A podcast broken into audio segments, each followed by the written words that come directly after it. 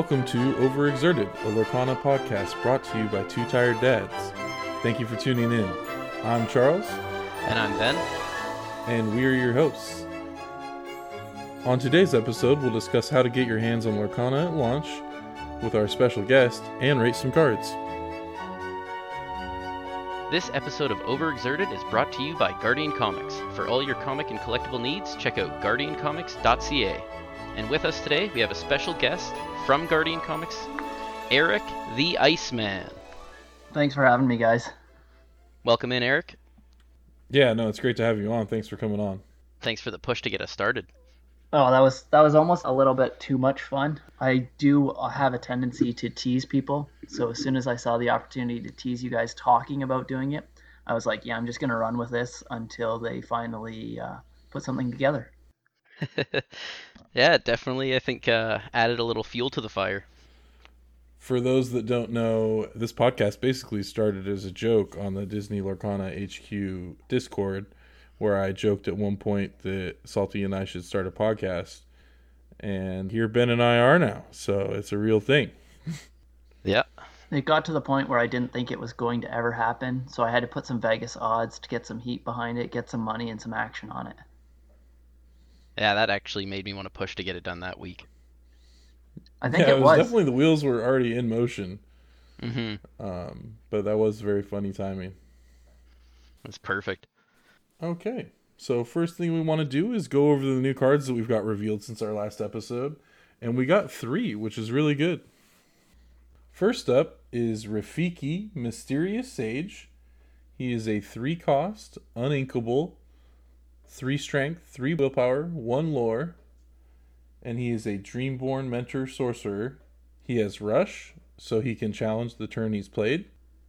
And second up, we have Archimedes. He is a one cost, inkable, two strength, two willpower, one lore, Dreamborn ally with no abilities. And third, we got Beast Wolfsbane, five cost, uninkable, four strength, four willpower, two lore, and he has rush and also a roar ability. When you play this character, exert all opposing damaged characters and he is a Dreamborn hero prince. Tell me, Ben, what do you think about Rafiki? Rafiki. So I've always been a big fan of the Lion King, and I do like Rafiki. A three cost for three three, not bad. The fact that he has rush kind of adds to it. He's not inkable, so that almost takes away. But the fact that he has that rush and he can challenge the turn that they're played, it kind of creates a lot of good synergy between other cards and himself. The one lore pip I kind of feel is their way of just saying, hey, you're not trying to send this character on a quest. You're trying to use this to kind of bounce off of other characters to work with their abilities. So, as much as I like the Rafiki, I understand that it is Dreamborn, so it's not going to be 100% close to the movie art. He's got like a nice little hood there, and he's kind of looking like, uh, kind of reminding me of a, a Raiden look from Mortal Kombat with his kind of blind looking eyes and uh, the swirls all around him. I do love the amethyst pink purplish dust swirls around him underneath this kind of dark blue night sky. You can just barely see his staff sticking out. And I do like the flavor text on there with the past can hurt, but the way I see it, you can either run from it or learn from it. So overall, I'm going to give the Rafiki to go along with his three uninkable, three strength, three willpower. I'm going to give him a three for playability because you kind of need other cards to make it work as much as you want. And I'm going to go with a uh, 3.33 for artwork. Don't try to troll me. So, okay, so you're going to give him a three for the art? Uh, 3.33, yeah. So he's just completely middle of the road for you. Oh, yeah. Not terrible, not great. You just have him straight down. Essentially, I'm just taking the neutral here. Okay, okay. Way to have a hot take. Okay. Wait. way to sit on the fence. Yeah. Yeah, I, I'm a fence sitter. Eric, what do you think about Rafiki? Well, it sounds like I'm in trouble too. Uh, I totally agree with a lot of what you said, Ben. The only opposing view is I find that the swirl over Rafiki almost takes away from him. I have no problem with it above his head and off to the side, but the one right up the middle just takes it away. You can't quite clearly see his positioning and stuff like that. I do agree he is Dreamborn, so we're sort of expecting him to look a little bit different. I like the little flavor they've done there. I don't like that you can't ink him. Obviously, that does become a big role, especially early in the game, uh, to getting your inkwell up higher. Rush is a lot of fun, especially when you might not have somebody on the board and they're expecting to just be able to freely quest or something like that, and you can just slam him down and uh, banish them right away. So, unfortunately for you, Charles, I do have him right at the same. I've got him as a three for an art and a three for playability. He's going to be uh, important in a few decks, but uh, he's not going to be used in in almost all the decks. Okay, okay. I definitely understand that. Incoming hot take. I think you guys are wrong. I think you're both wrong for a couple reasons here. Not very wrong, but you're wrong. This guy's definitely a 4 out of 5 for playability. Being able to drop him down 3 and remove like a 2 lore princess that's, that you're facing right away is going to be very good. He's basically removal, and we don't have enough removal so I'm very happy. I think him being uninkable is actually not as much of a problem because he's three cost and because you're gonna want to play him. If he was a situational card, might be a little bit different. But you're if you're playing this card, it's because you want him as removal. You're gonna put him down on turn three. So I'm less concerned about his uninkable. I know I gave Genie a hard time for that last week, but here I am saying it's not a big deal for Rafiki. Um, I don't want to interrupt you too quickly, uh, Charles, but you're so wrong on Genie. He is so much fun to use. bouncing guys off the boards, and again, bouncing your own players off the board is also, I know you guys did mention it, can be so vital in certain situations. I have been loving playing with the Genie.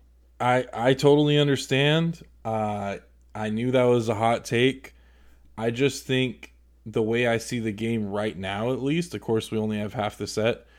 I see curves in competitive decks being on the lower end where you may not even decide to go to six ink every game. And so him being that high cost and not inkable, I do think he's he's a bomb, right? Like if you play that card, you're getting a big effect out of it. But I just have learned from playing Magic for years that big bombs aren't always the most effective thing in competitive. Like you want value, and time will tell. Uh, back to my Rafiki take here. He's definitely a four out of five. You guys putting him right in the middle of the road. No, he's a little bit better than that. Does he go in every deck? No. So he's not a five out of five. But I do think he's a four. To the art, I think you guys are wrong here as well.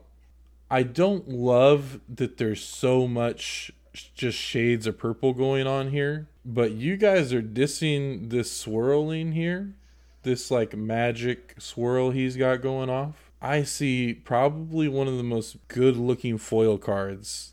Oh, 100%. That we have seen so far. Oh, the foil will be a lot of fun. Absolutely. Oh, now you guys want to agree with me. Hold on.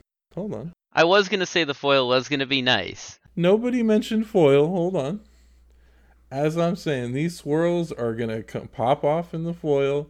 There's a little like, whether they're rain droplets or whatever, like those little sparkles are gonna just pop so good.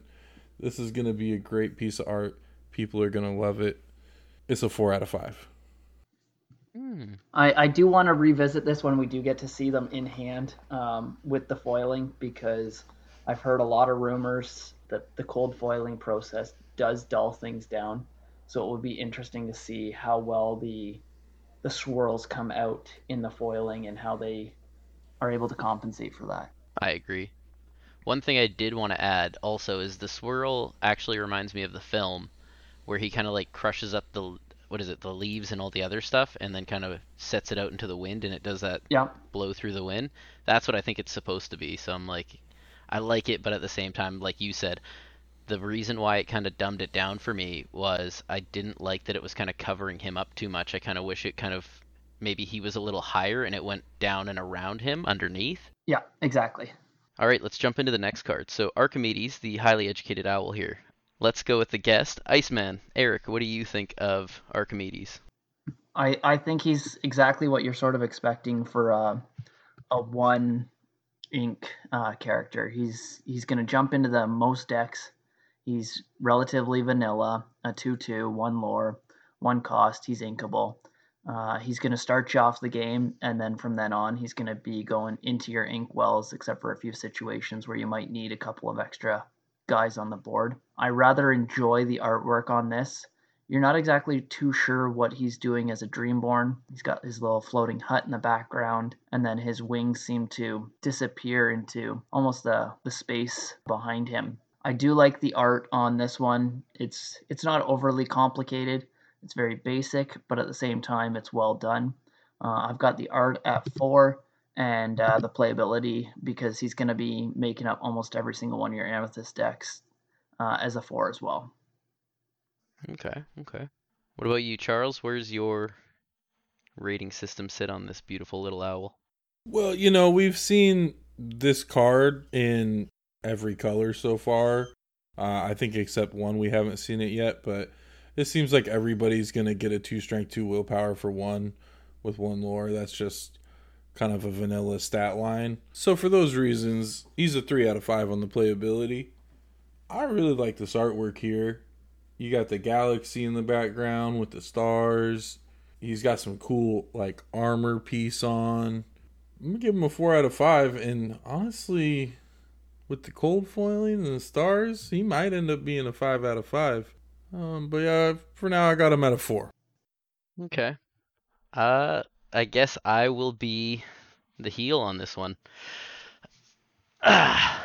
So Archimedes, one cost inkable, great to see. You know, late game you could either throw him down and just try and get that one extra lore, or you can just throw him down as ink and kind of save yourself and throw down something bigger. One two two is great, easy to take out though. One lore pip. I'm gonna give him a three for playability, and I'm gonna give him a two and a half for art. I want to say three, but I don't know. You know, okay, I'll go. I'll go three because there's really only one thing I don't like about the artwork out of everything in it. I do like the stars in the background. I think that's gonna look fantastic as a foil, and the little floating gems behind his little house that has a uh, vine wrapped around it there, with more swirls. I love that. I love the look of his body, his claws, his little armor piece, his eyebrows. I do not like his wings. And the reason why I do not like his wings is I can't tell if he's got his wings tucked to the side and they're just kind of going back and like gliding or if they're supposed to be up like when a bird's attacking. You know what I mean? Oh, he's 100% attacking. Look at those talons. They're already extended. He's coming in for the grab. That's right. I just That's right. I just can't see it based on the art because the underside of the oh, it seems so bird- clear to me. yeah, but the underside of a bird's wings when they're attacking, that's like the color of his outside feathers and I guess you'd say not fur but feathers because if you look at the top of his head, it's kind of the same brown. Whereas the underside should be a lighter color. He, he's coming in and he's going to smuck you with those wings. I'm just gonna give him like a 2.5 to 3. I guess I'll two and three quarters. 2.75. No, no, we're not. You're not gonna sit here and troll me with decimal points. Do you want to give him a two or a three? I'll give him a three because that's the only only issue I have is those wings. Those wings bug me, and I'm gonna have to be the picky one on the art. I guess it's just those wings or something about them. I'm like, I looked at the card multiple times. I was like, oh, I'm so happy to see another Sword in the Stone character, but I love Archimedes. He's a grouchy old owl, but it's just not kind of exactly what I'm looking for. It's just shy. So I'm going with three on the art. Okay, okay. The last of the new cards we have here is Beast Wolfsbane, and I guess it's my turn to go first. This is a really good card, honestly. Getting the four four with Rush that you can put down for five And in addition, being able to exert all opposing damage characters when he comes into play is going to be very effective at removing stuff. I imagine we're going to get more cards that kind of interact with him and where you can apply some damage, maybe one damage or two damage to each character, and then you can exert out a board and make them all vulnerable. We do already have Fire the Cannons and Smash as a way to applying damage to a character that maybe your opponent isn't exerting because they want to protect him. Beast is going to be able to take care of all that. So I really like him. He is uninkable in five, so I don't think you can squeeze four of them into most decks. You know, you might put four of them in certain decks, but he's not an auto include by any means. So for those reasons, I give him a four out of five on playability. His artwork is pretty fire. Uh, I'm gonna give him a five out of five. He looks like he's absolutely a boss. He's got some wolves around him, and he's Beast Wolfsbane. So he's gonna either either those wolves are on his side, or he's about to tear him up. I think it's the latter. He's got some cool magical gauntlets on, an amulet around his uh, cape there. I really like this guy. Five out of five on art. Ben, what do you think? So I do have to agree with you. I do like the 4 4 with Rush, and I do like the Roar when it's played, exerting all the other damage characters. I think the best thing about that is let's say you're playing a green red deck, and you throw down Beast. He's got the Rush. Let's say there's a character that uh, that isn't damaged but exerted, and you just want to take that character out, and you just want to exert all the other characters that you have damaged already. You throw him down, boom, boom, boom, boom, boom. Everything's exerted. That one that hasn't been damaged, you could just take it out quick with them, not worry about it. And then you could also use your Aladdin, that beautiful red Aladdin that I love so much, the heroic outlaw, swing into one of those damaged, now exerted characters. Next thing you know, you're taking two lore from them, you're gaining two lore. There's four point difference right there. And all you had to do was throw that beast down. I'm a little bit confused by one thing you said. How are you planning to get rid of a character that wasn't damaged with him? Because you cannot challenge a character that's not exerted. No, no, I was saying one that is exerted but not damaged. Oh, is exerted but not damaged. Is exerted but not damaged. You could quickly use the beast to take that one out, and then use his ability to use Aladdin to take another one out. So you could take Okay, two okay. bodies off the field essentially using this Mhm. beautiful beast. I will also be giving him a four for playability, just for the fact that I can see a lot of ways that he could mesh well with other cards in decks. And I'm actually surprisingly going to give my first five on artwork. The reason why I'm giving this a five is very similar to what you said. The gauntlets, his fighting stance, but the way that it kind of has, I don't know how to describe it. Um, like it, it looks like a painting. Like his his cloak, the way the cloak comes out, like it almost looks. I don't even know how to describe it because I don't know much about paintings and artworks. But is it oil or it almost looks like it? It just stands out. It pops so well, and I think with the green glowing gauntlets and amulet, it's gonna really look good foiled. And the way the wolf's eyes are yellow, absolutely beautiful. The background, the trees, like everything stands out. Everything's strong in this. And I don't really see a weakness in the artwork that makes me not like it. Usually I'm very picky looking at, you know, oh, well, the wings are the wrong way or, you know, something's just not right. The only thing I thought of was his left leg almost looks twisted a, a certain way where it doesn't look quite right. Sorry, his his right leg, his You- right you leg. mean his- sorry, his the right left leg? of the Yeah. picture. Um, but yeah, I'd say that's that's the only thing where I kind of come come close to finding a flaw with it. But even that, like, he's essentially a giant bull dog man thing. So I I don't know how their legs work, but everything about it is beautiful and I love it. And this is probably one of my favorite cards, surprisingly. okay. Eric, where are you on this one? I I absolutely love this card as well in terms of the artwork. You know exactly what's going on. Um, to Ben's point about finding critiques, the only thing I would have changed would have been uh, to have the beast actually his eyes either looking at the wolf to the left or looking directly at us. It looks like he's looking at another third wolf that's in front of him, I just would have liked it to be drawn a little bit more to a focal point, shall we say. That's a good point. In terms of playability, I think I'm a little bit less than you guys. Rush, I think, is very situational and is a great card, similar to what we had with Rafiki. Uh, it works out at times, and other times it's it's sort of useless. Roar is my bigger concern. I don't think we're going to see Roar play a huge impact all the time. Again, when cards are injured, guys are probably not protecting them.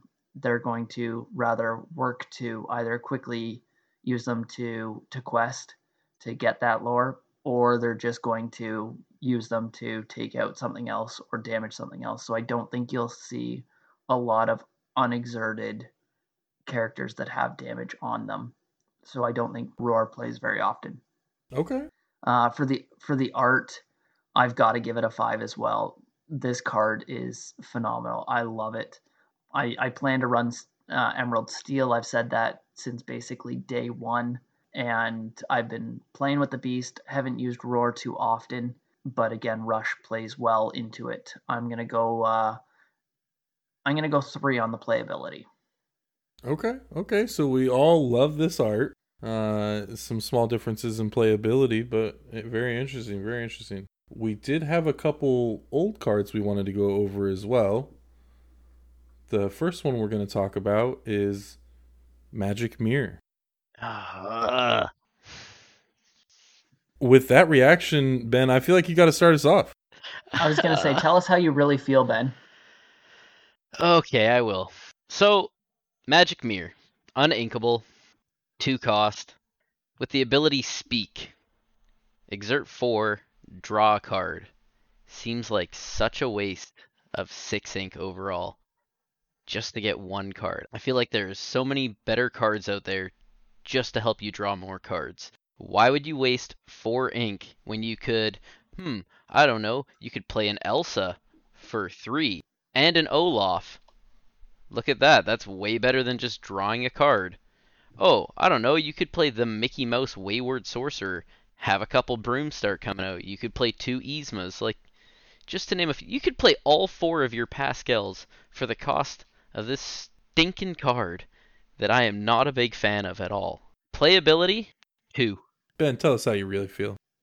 I don't like it. I don't like it at all. And yet you still give it a two? Drawing a card, sure, it's good. You know what? I would give it a one and a half if I could, but somebody doesn't like my half scores. so You could you could give it a one.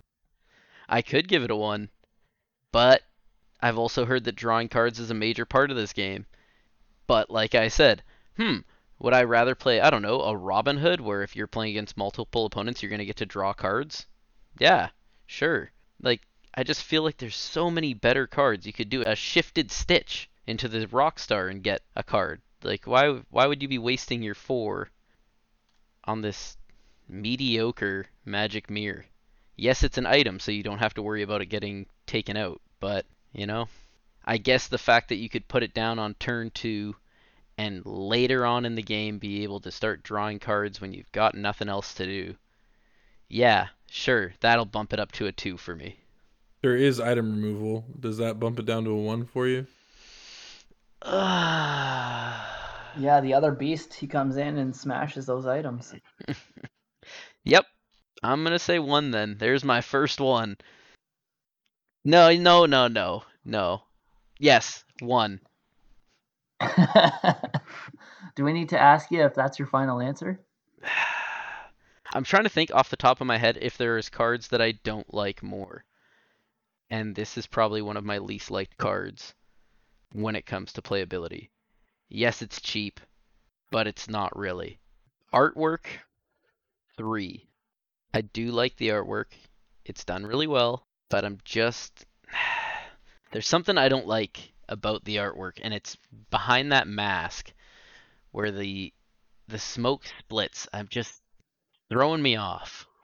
But yeah, I'm still just gonna give it a three for art. Is it gonna look good foiled with the smoke? Probably. Do I like it? Not really. Okay, we got him to give a one. Good job, Eric. How do you feel about this card? Uh, I'm sort of in the same camp as Ben. Um, I can't really see it being too vital across the board. Um, yeah, draw is important, but to to spend all that ink each turn just to get another card just seems way too expensive to me. You drop that down to a one or two ink to get a draw, and all of a sudden this card is in a lot of decks. Right now, I see it very seldom being used. In terms of the art, I, I think I like it a lot less than Ben.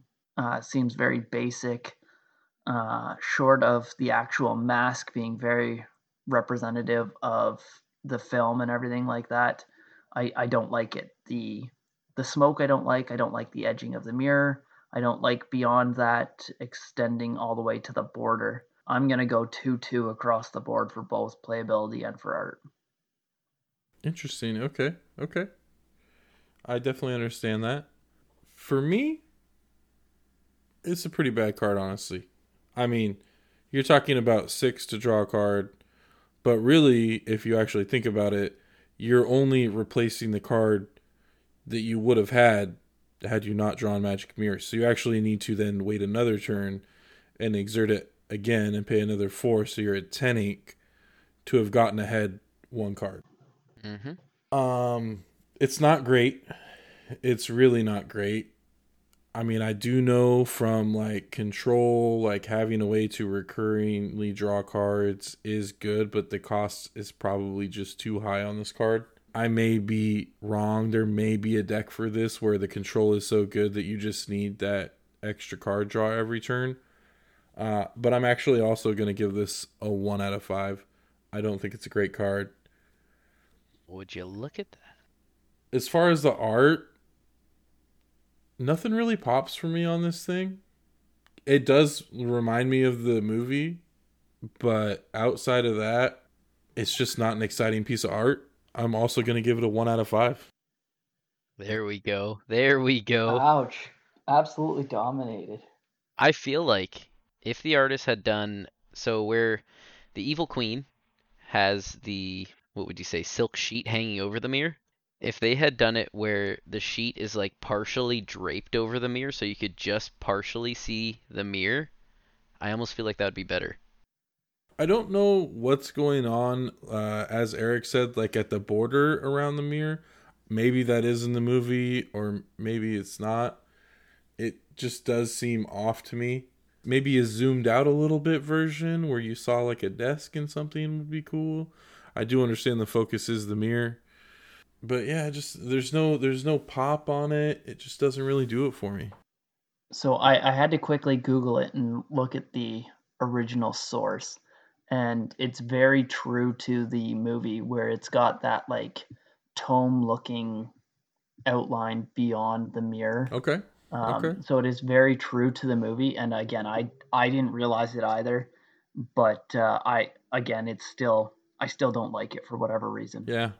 The one thing i will say is if you look at the original art and you look at this art in the original art so in this art you just see what looks like i don't know lines and dashes that look like weird broken h's some o's and some triangles with like an upside down man.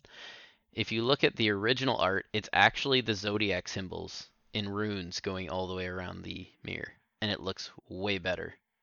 I will say, if this card was inkable, it goes up like two whole points for me to a three out of five. hmm But just the concern of getting stuck on it early and not having a good use for it. If you are top decking and you draw this card, you're actually pretty happy true late game, you know. But yeah, the uninkable. I kind of wanted to give it a two out of five, but we're going one out of five. You know, we got to have hot takes here. The only way I see this card being good is if you're ink flooded, and that doesn't seem like something that's going to happen when you're inking a card on your first turn and playing a card, hopefully. You're now down to five cards, and then you draw one. You do the same thing on turn two, you're down to four. Like, at all I can see really is the only way this is good is if you're running out of cards consistently because of your lack of ability to draw cards. But even then, like on turn four, you're putting out all your ink with this that you played on turn two just to draw a card and not be able to play it until the next turn? This isn't a turn four play. You're not really playing this on turn two. You might play this card on turn five and then maybe draw a card on turn six and also play something cheap. Realistically, I don't think it would actually get used the way you're describing, Ben. Nobody's looking to play this on two and then use it on turn four because it's just too big of a tempo hit. Yeah. Um, this is definitely a later game play, which again is why it being uninkable is uh, such a such a big deal. Yeah, exactly. Yeah, I I think you made a really good point, Charles, that you actually have to use it twice to be useful. Yeah. Um, because the first time is essentially what you would have gotten instead of Magic Mirror.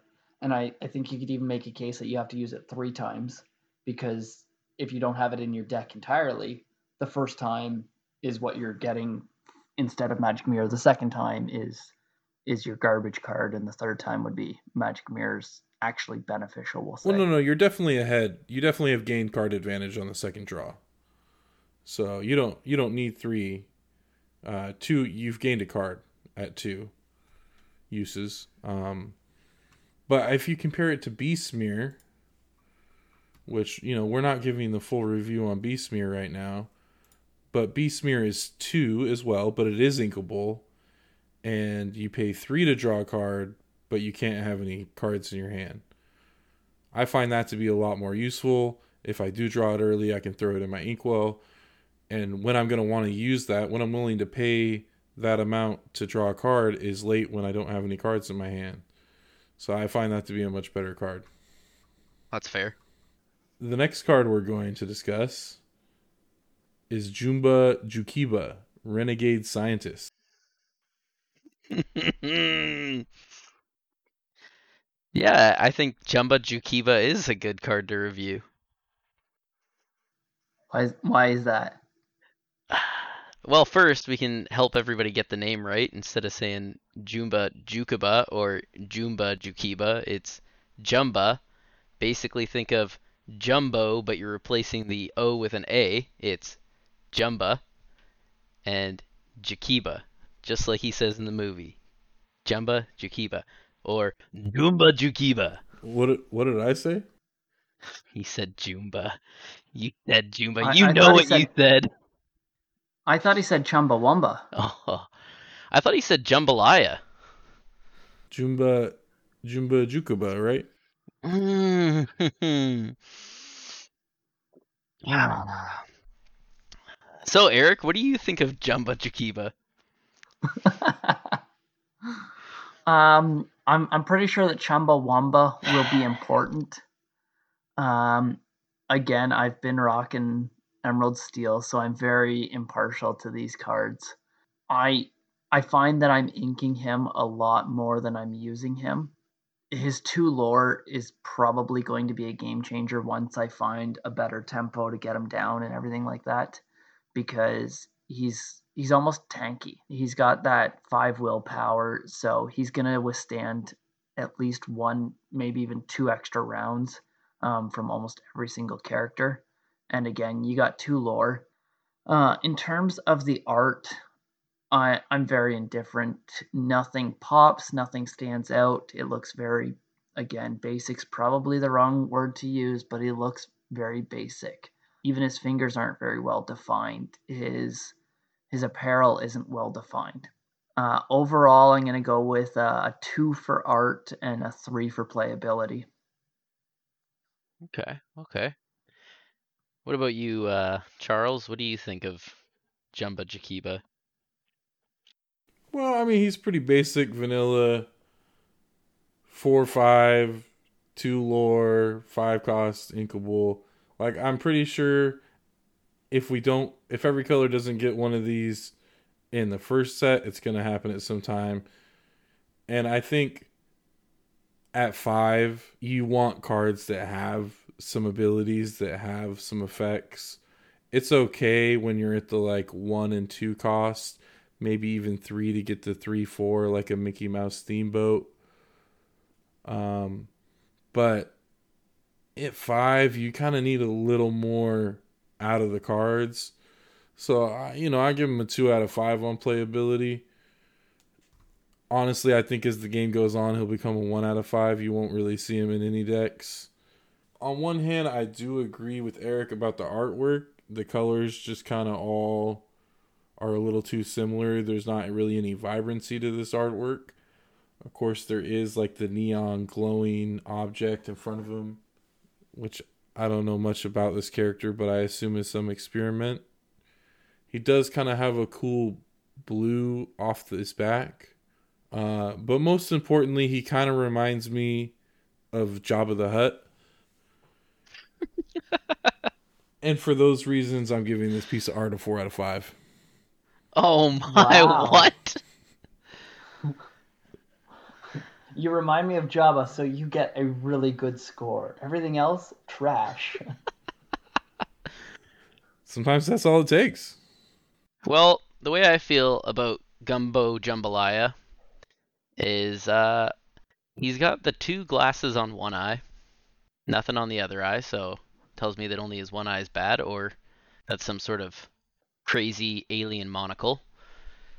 The five cost inkable I I like having a five cost inkable. If you don't need it late game or early game, you just bam throw it down and ready to go. Two lore for a four five with no abilities though. Not something that I'm hoping to use. I kind of uh, want to almost have an ability on every card. I know that's not going to be possible. But that's how I play my Marvel Snap. That's how I like playing a lot of other card games. Kind of just adds a little to the game. You know, you know that something's going to do something when you play it instead of it just sitting there being a big blob like whatever he's got in that green glowing container.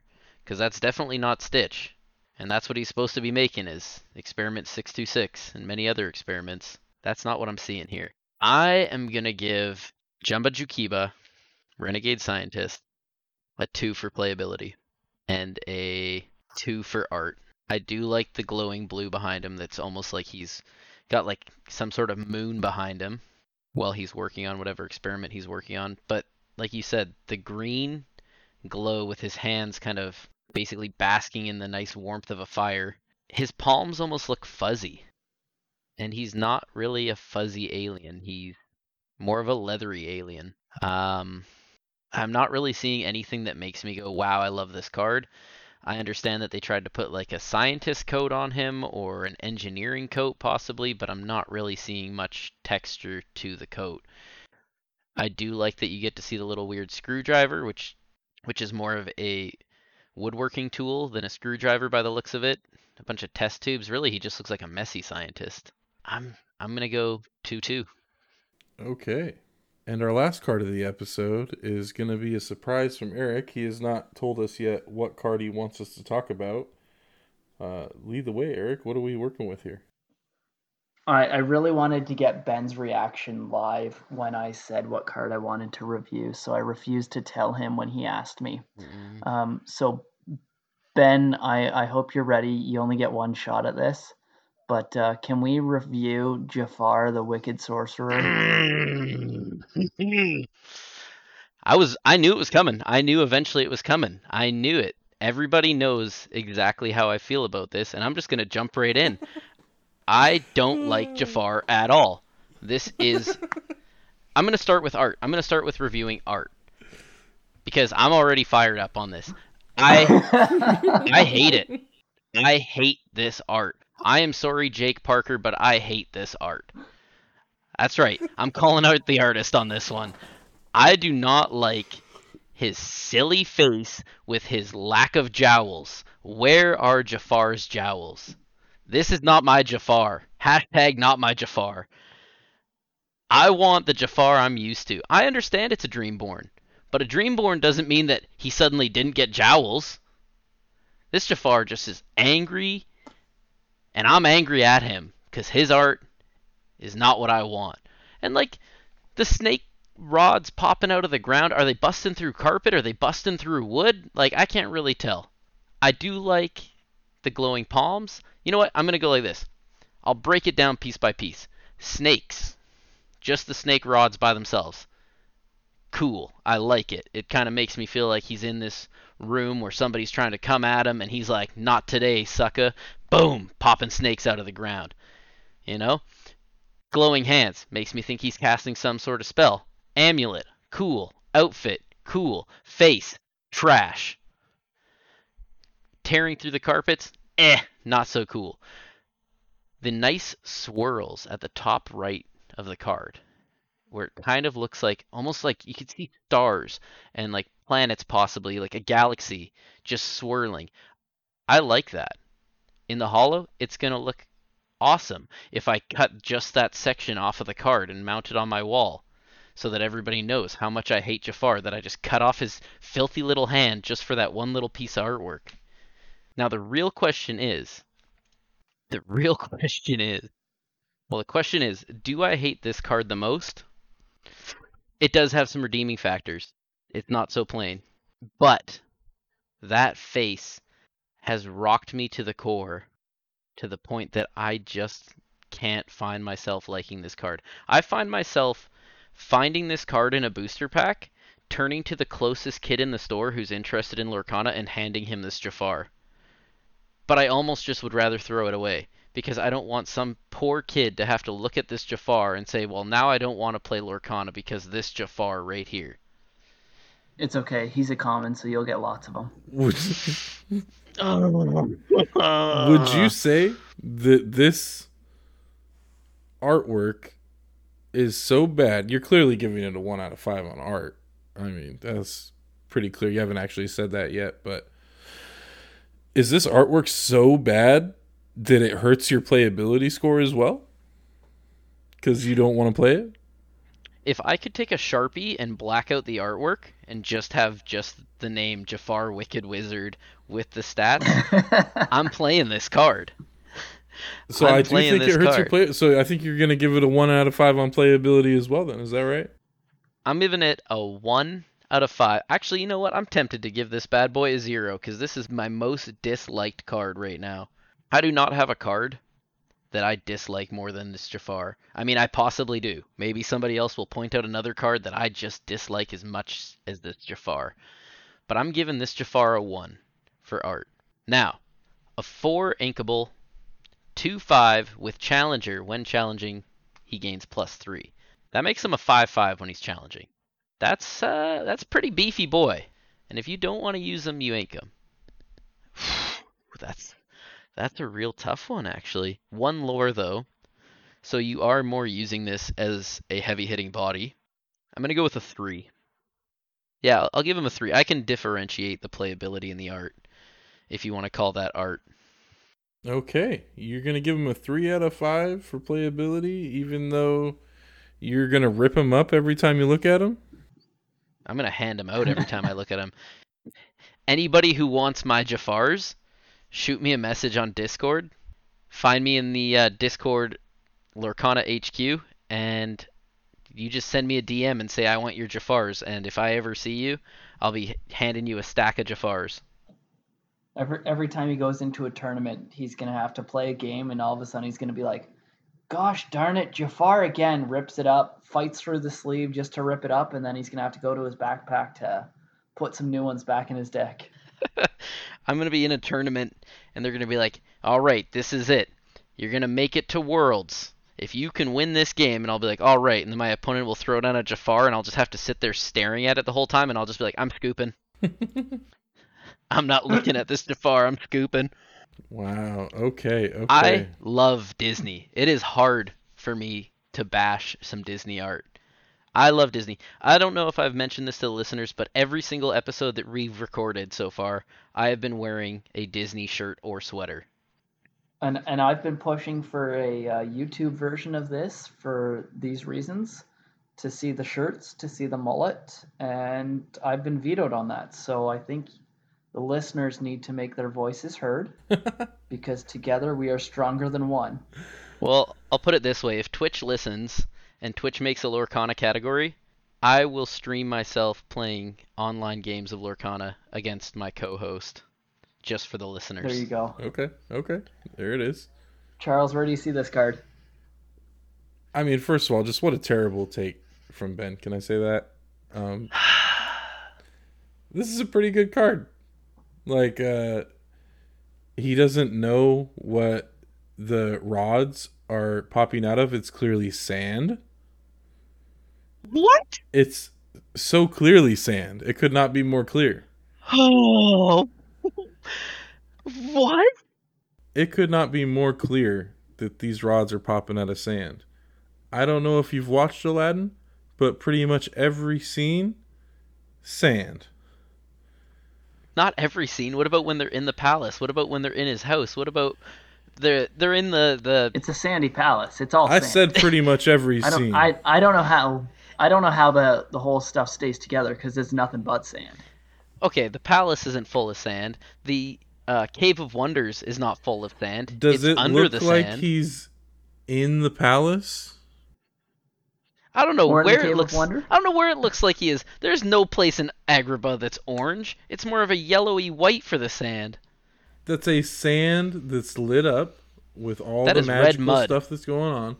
You mentioned you could see a little bit of the night sky in the background. That would lead you to believe that again he's probably outside.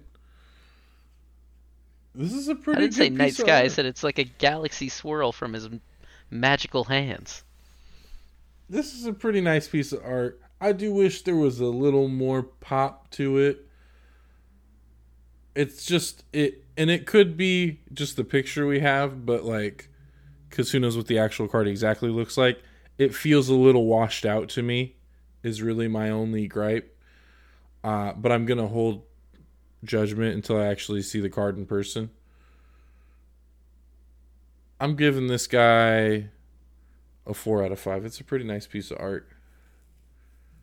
He's handling business. He's a sorcerer because he's dreamborn. He's casting spells. He's summoning snake rods. He looks pretty savage. I can't even talk to you anymore.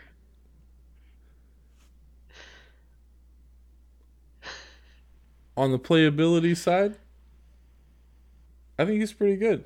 You know, Amethyst is the more like control, removal, challenge kind of color with lots of card draw. So they they're not like really a good rush color. They're more of a I'm gonna challenge your characters down and uh, take control of the game in the late game. And he's one of only two four cost characters that have that five willpower. Uh, the other being Aurora, that's a two five without any kind of challenger bonus. Um, so I think he's pretty good. I'm gonna give him a four out of five on playability as well. All right, Eric, do you want to tell uh, Charles why he's wrong? Tell Charles why he's wrong or why you're wrong. Well, you can tell Charles why he's wrong about this ugly art of Jowelless no, this Jafar. this this card is is awesome, buddy. Um, unfortunately, I don't know why you're so against it. Um, everything is magical on this card. Everything is magical. I mean, as soon as he was announced and posted, I don't know if this one was Twitter directly. I want to say it was, but everybody on the Discord loved Jafar. He is probably the worst piece of art that we've seen in the entire set. Um, and so it's it's gonna be hard to top Jafar. Um, I'm totally in the same camp as you, Ben. I, I can't keep a straight face even though you can't see my face. Jafar, the Wicked Sorcerer, is garbage as far as the art is concerned. One out of five, my lowest rating card for sure. Um, I had to try and get you going a little bit. As far as playability, um, I'm not a huge fan of the whole challenger thing. Um, I probably haven't seen it used enough, played with it enough. I, I love a high willpower at five. You're able to do a lot with that. He is inkable as a four card cost, but the challenger I I don't love. At the same time, I don't hate it. It does allow you to knock out some big heavy hitters in one sweep on your turn instead of uh, questing for that single lore. So in terms of playability, I'll give them a three. Yeah, art one, playability three. There we go. There we go. Now I'm gonna I'm gonna help you here. If you watch Aladdin, you'll see those massive jowls that I'm talking about. But if you go on Lorcania and you look at Jafar next to the Dr. Facilier card that's right next to him, it's the same person, just one actually looks good. Wow. Wow. So And it's the doctor who looks good. so many not hurt this. feelings. I will never like this Jafar. That's okay. You don't have to. That's why I had to bring it up. I knew it was this touchy subject, and uh, I just had to bring it up for that reason. I knew somebody was going to, and I'm glad it was you. I, I have to do the dirty work so that you can't be too mad at Charles. well, we do have to keep the podcast going. exactly. I think we should move on to our other topic of today, which is to uh, help people understand how to get their hands on Lorcana come August and September. I've seen a lot of people in the Disney Lorcana HQ coming in as new members and asking about how they can get their hands on this game. And so I thought it'd be good to cover that. The first thing I want to cover is an acronym that you may see online and not fully understand and that is the LGS and FLGS. And these simply stand for local game store and favorite local game store, Or friendly local game store. or friendly, or shop.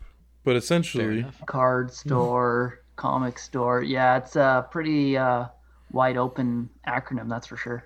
hmm but essentially, it's a store that sells TCGs and probably hosts TCG events as well. Now you may ask, how can you locate such a store? Because simply searching Google Maps for game store is not really going to yield the results you're looking for most of the time. I do have a couple tips and tricks. I recommend Googling Wizards of the Coast event locator and searching for Magic the Gathering events because these are the stores that are going to be most likely to also be getting Lorcana at launch. Um, you could also try the Pokemon event locator as well. Um, but definitely, local game stores is going to be your first resource for getting your hands on Lorcana, as it releases in game stores on August 18th and doesn't release anywhere else until September 1st. Ben, what are your exact plans for getting your hands on Lorcana? All right. So my exact plans for getting my hands on Lorcana is I've actually called. Previously, I said that I have called two local game shops, but I actually called a third one today, and that one's in the town that I work in instead of the town that I live in. I am on the top of the list at my favorite friendly local game store. The other local game store neighborhood, neighborhood game store? Yes, my friendly neighborhood game store, as I like to say, because I'm a big Spider Man fan. Let's go, Spider Man. So, I have called the one local game shop near me that I love the most. The owner's great. I actually just got him into the Discord today, and he is pumped to be there. And he's already said that he's uh, he already said that he has registered for organized play. So hopefully, hopefully he gets that. We'll find out actually three days from now, I believe they said they're going to start reaching out to local game shops and letting them know who's got the organized play kits coming to them.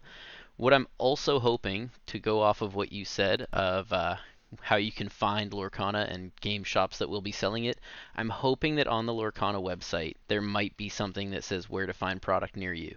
I'm hoping they do something like that. I know it's also going to be very difficult to do something like that, but they also shouldn't have a tough time when they're the ones who are kind of allocating it where they want it to go.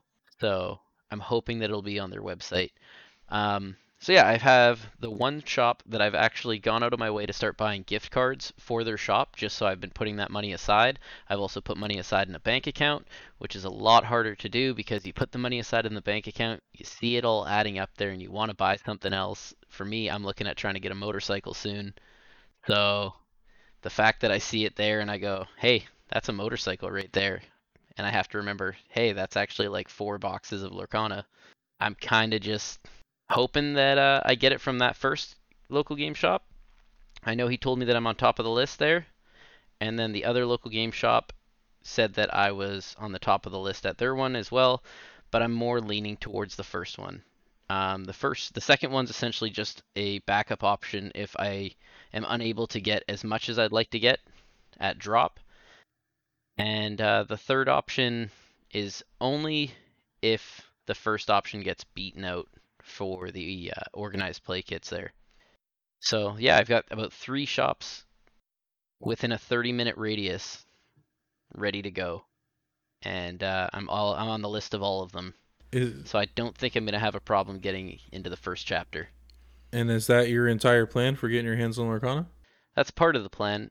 The rest of the plan is once I've gotten it from the LGS and FLGS, I'm actually going to be heading either across the border to go to one of the big box shops down there and picking up as much as I can out of your your local Target, or I'm just going to the local Walmart and grabbing as much as I can off the shelves on the day of launch. I haven't figured that out yet because I have a feeling that Target's going to get it, and I'm not sure that Walmart is. He's also begged me uh, behind the scenes several times to hold him product as well. That is true. I mean, not true. I, uh, I'm not gonna comment on that. Can't confirm nor deny that, Mr. President. I cannot incriminate myself. What about you, Charles? What is your full plan of snagging some product? I've got a three stage plan. I've basically contacted every local game store within about an hour and a half, maybe two hour drive from my house. And I haven't found any that are doing pre orders, which I prefer. I don't want to have to put any money up front, anyways. But I have found a few that are creating lists essentially that they'll contact you uh, once they know what their allocation looks like or uh, at release when they have whatever product available for you. Um, so that's stage one of the plan. Stage two of my plan is I have requested off from work September 1st, which is the street date for big box stores. So that is when you have a chance to find it inside of Targets, potentially Walmarts. We don't know if there are any other big box stores initially. I mean, we don't really even know those stores for sure, but Target is a big partner with Ravensburger for Villainous, so it makes sense. Walmart is Walmart, so it probably makes sense. I'll be going to all the Walmarts in the area, all the Targets in the area. Stage three of the plan, which I think is not talked about very much, is shopdisney.com. Shopdisney.com is supposed to be carrying Lorcana on September 1st, so I will be on the website refreshing probably at midnight, probably at midnight East Coast first, and then midnight West Coast afterwards. Just constantly trying to check the website and see if any product pops up on there. You probably shouldn't have told everybody that's listening that's your plan. Now they 'cause now know. you've just created thousands of more people that are going to be searching on shopdisney.com, by the way. Yeah, I understand that, but our audience You're spreading the love, is what you're our saying. audience deserves to know what I know. The tips and the tricks. They deserve to know what I know. I don't. I'm just trying to beat the scalpers. I'm not trying to beat people that want to play the game. I hope everybody who wants to play the game can get their hands on it. But I know there's going to be scalpers, and I am trying to beat them to the punch. Now, speaking of Eric, you actually own a local game store, right? That I do. Um, and so this is definitely new territory for us. Um, I've known about Lorcana since probably November, December of 2022, um, and was quite excited about it then. And our orders were due uh, the first week of April. I think it was April 10th to be exact. And so I ordered essentially a truckload of the stuff. I knew it was going to be cool. I knew it was going to be hot. And I'm personally super excited about this. My wife doesn't have a gambling addiction, but she loves to open up packs. Oh yes. Um, so I I cannot bring Pokemon home because they never make it to the shop because she ends up opening the packs. Um, so there's times where I've left booster boxes and stuff like that, and I've come home and it's nothing but empty wrappers, and she's excited to show me what her pulls were and stuff like that. That's pretty awesome. So this is one product that I'm super excited for because it's not the same as Pokemon to to me was always collectability. This, we're both excited to play. Unfortunately, or fortunately, however you want to describe it, we have printed off proxies. We've played on some of the online apps, um, and the two of us are absolutely loving it while we can play while our little one is sleeping. Mm-hmm. Mm-hmm. So we have ordered a whack ton of product. Uh, unfortunately, the goalposts have definitely moved several times from everybody's point of view. Uh, our order again, April 10th, meant that we were told by our distributors we should know by the end of April, first week of May, and then that quickly changed to first week of June. And then once they announced the play program, uh, I quickly knew that we weren't going to find out until all of those decisions were made. So I'm hopeful. We did submit for play. We do have space to play, and I'm hoping that will sort of secure us allocation. But uh, like most shops, we're still in the dark as to to what we will get. So, like most places, we knew right up front not to take any sort of pre-orders because our distributors even told us straight up. They told us, "Don't take pre-orders. It's going to be highly allocated, and if you take pre-orders, you're sort of setting your neck out on the line to have the the chopping block come down on it if you're offering out too much product." So we decided it was in our best interest not to take any money from anybody. We've got an Excel sheet with lists of people that want certain product and how much they want so that once we know, we can sort of let everybody know.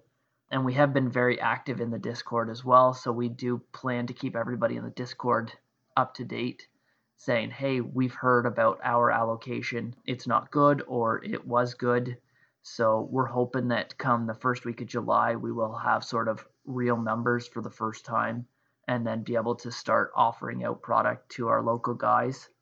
Um, and one of the things that I've been hoping to do is run a local tournament. We have a really big show coming up at the end of September. So we'd sort of like to run like a Gen Con type tournament, starter decks, couple booster packs, and uh, have some prizes from there. Very nice.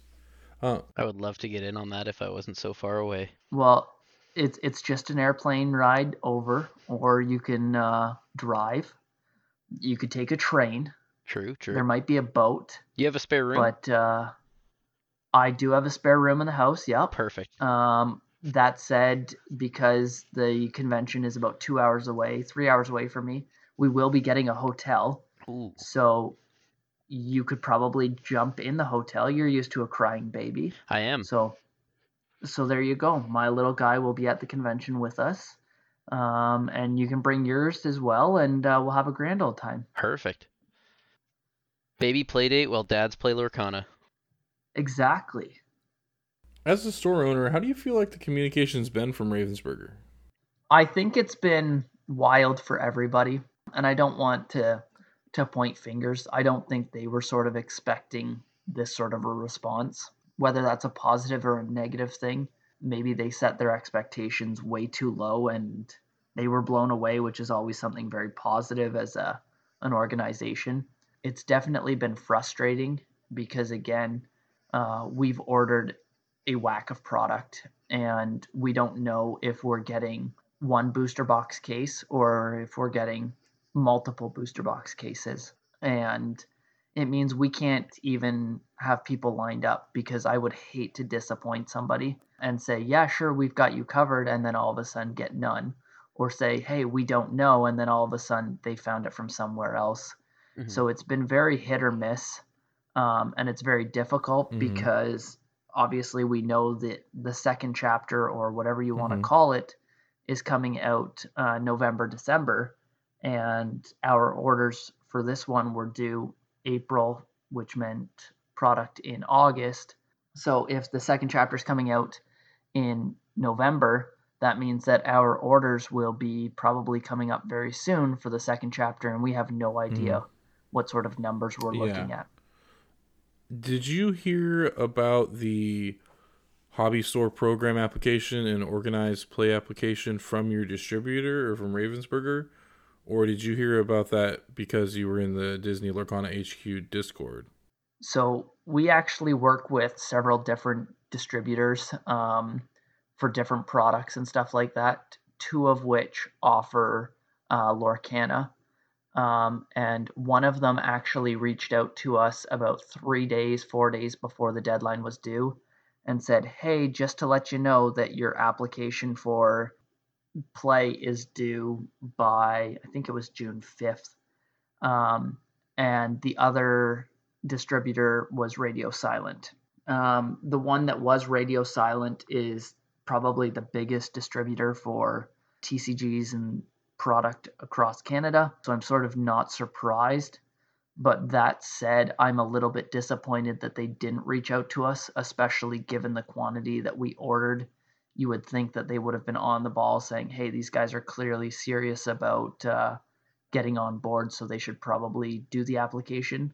Where the smaller distributor is the one that actually reached out to us, and it was appreciative, but I did know about it ahead of time from being on Discord. Uh, we'd already shot our video, we'd already uh, submitted our application when they did reach out to us. Wow, so you did get notified from your distributor, but with minimal notice before the deadline, like you would have only had a few days to complete that application. Correct. It would have been um, a real mess to try and do it um, because, again, they wanted the video with no customers in the video, which was sort of easy for us because we're not open on Saturday and Sunday because we're normally at a convention. But I don't think there was actually a Saturday or Sunday between the time they notified us and our application was due. I'm going to say they notified us on a Monday and the application was due on Friday. Wow. Oh, nice. Um, Not much time at all there. The fact that the uh, larger distributor didn't even reach out is kind of yeah. I could understand how that would kind of be a shot to the heart. Yeah, and and that's sort of it. Um, it's a catch twenty two, I guess. They're the biggest one, so they don't probably don't have time to reach out to everybody and whatnot. But I think a blanket email to anybody that pre ordered the product should have been sent out. Um, to be honest, I'm a little bit grateful that they didn't send out a mass email because that would have meant more competition for us, which likely meant more stores applying, which likely meant more stores accepted, and maybe we we won't end up being one of those stores because more would have applied. So it's a catch 22. Um, I'm sort of glad they didn't because it saved us a little bit.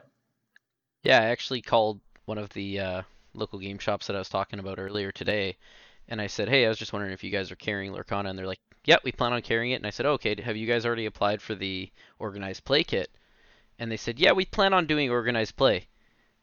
But they didn't say yes, we applied for the organized play kit. So the first shop that I was talking about has already applied for it. Already knew when I had messaged him after seeing it on Discord, said, "Hey, just want to let you know because you're the shop I plan on going to. You're my number one. Like, I want to let you guys know because that's where I want to play on weekends and such." And uh, he actually reached back out to me and said, "Yeah, we've already applied. We already got everything done. We're just wrapping up our video right now." So the fact that my first choice is like right on the ball, like that's my go-to 100%, and the other one didn't even know that they had to apply. So I'm like, he he actually messaged me the the first one, and he's like, "Yeah, it's either going to be us or these other guys." And then after I called them, I'm like, "Yeah, I'm pretty confident it's going to be him."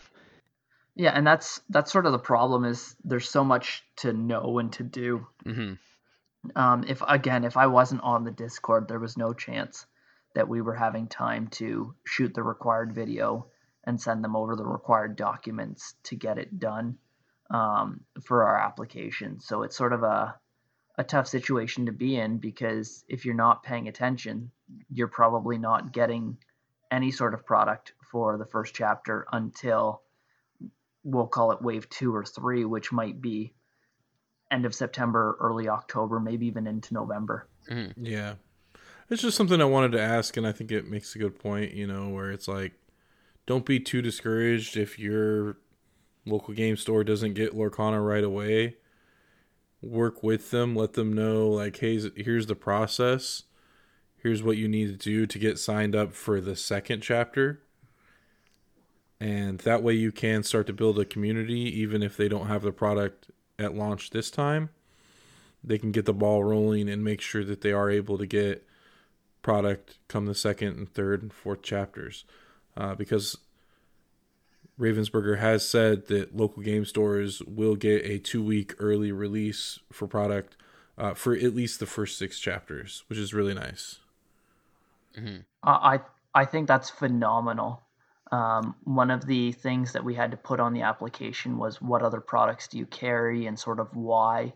And I was very blunt. I said we can't compete with Amazon pricing um, for a lot of the the mainstream stuff because Amazon prices are just too unobtainable for us to bring in specific products. So we have to be selective.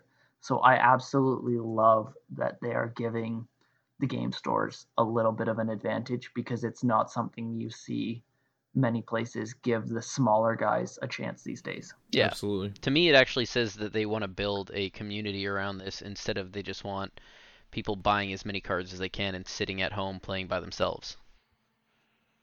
Absolutely, absolutely, and and they don't want people just tucking it away and sitting on cases and cases and cases of unopened product, hoping that it becomes a first edition booster box like Pokemon or an alpha pack for Magic. They want people out there playing the game again, which I think is phenomenal as an owner. Yeah. One thing that I did notice is they were talking about the application deadline. Um, people were talking about it in the Discord today, and I actually have the website up here right now. And it says the first chapter organized play kit has closed. Applications are now being accepted for set two organized play kit support. My question is do the people who already applied and possibly got their application through and accepted for set one, are they going to have to apply for set two as well? Or is it kind of going to be a running list and they're adding more stores in set two? I know it's kind of not a question for you to answer or anybody else, but I don't know. What are your guys' thoughts on that? Because I'm kind of hoping it's just we want to build more on the following sets and kind of reach out to more stores and continue with what the ones that we already have. That certainly is an important question.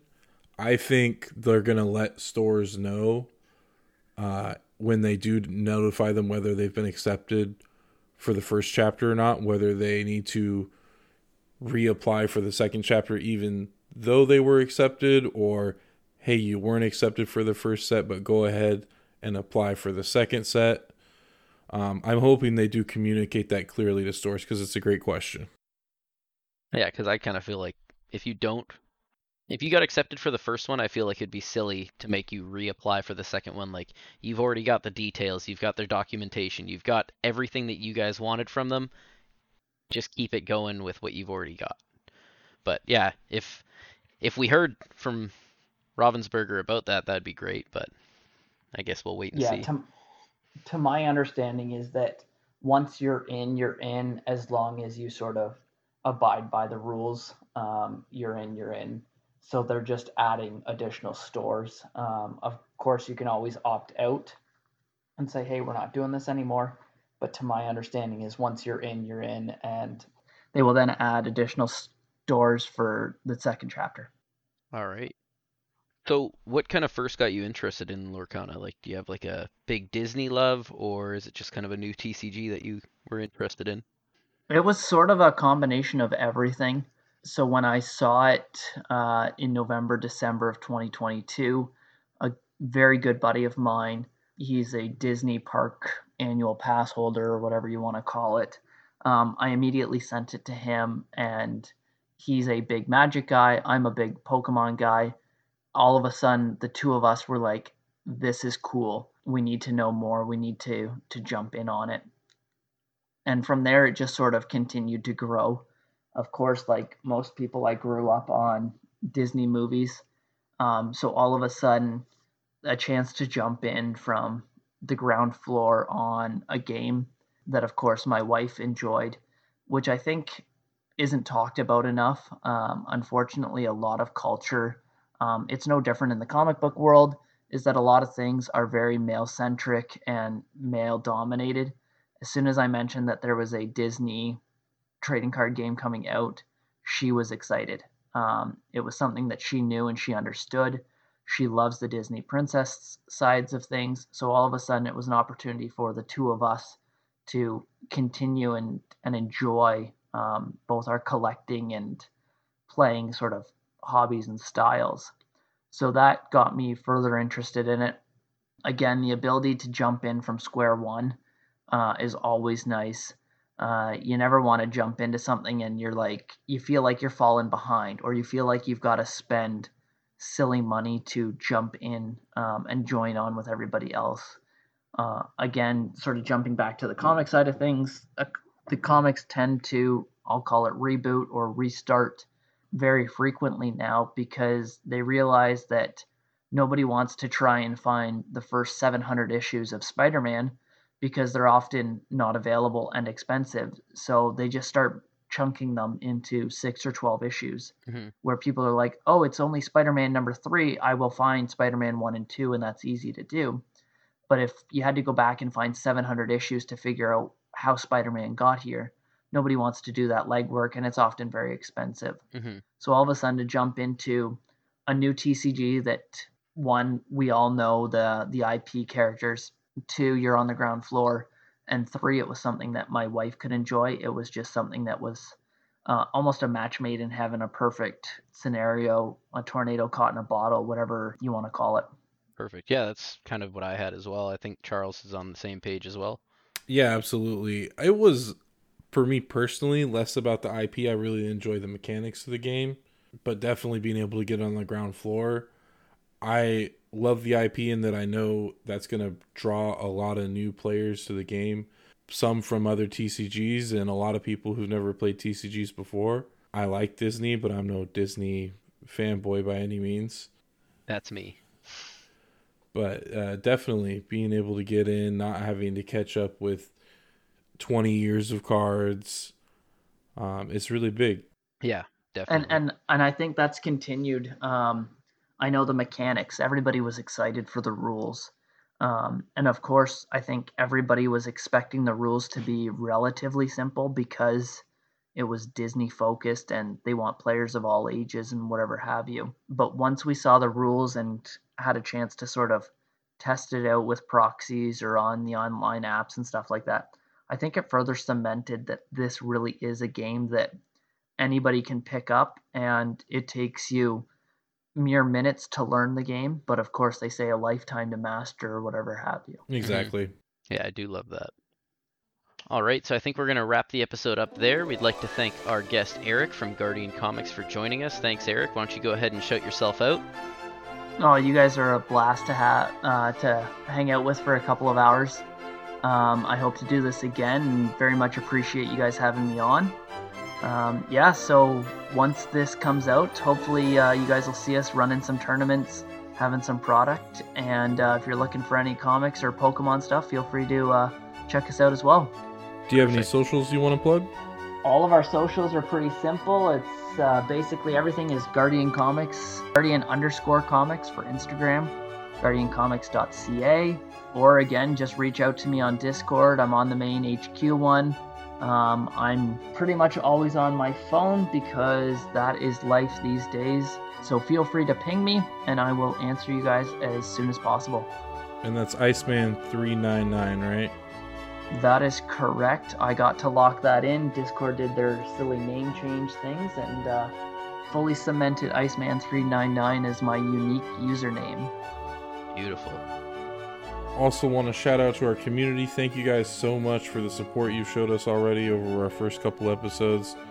Uh, the response has been incredible. It's really encouraged us to keep everything going. Please, if you have any community questions for us, please send them to us. We have our Twitter at over exertedcast, or you can send us an email over exertedcast at gmail.com. Give us some questions and we'll definitely answer them on the next episode.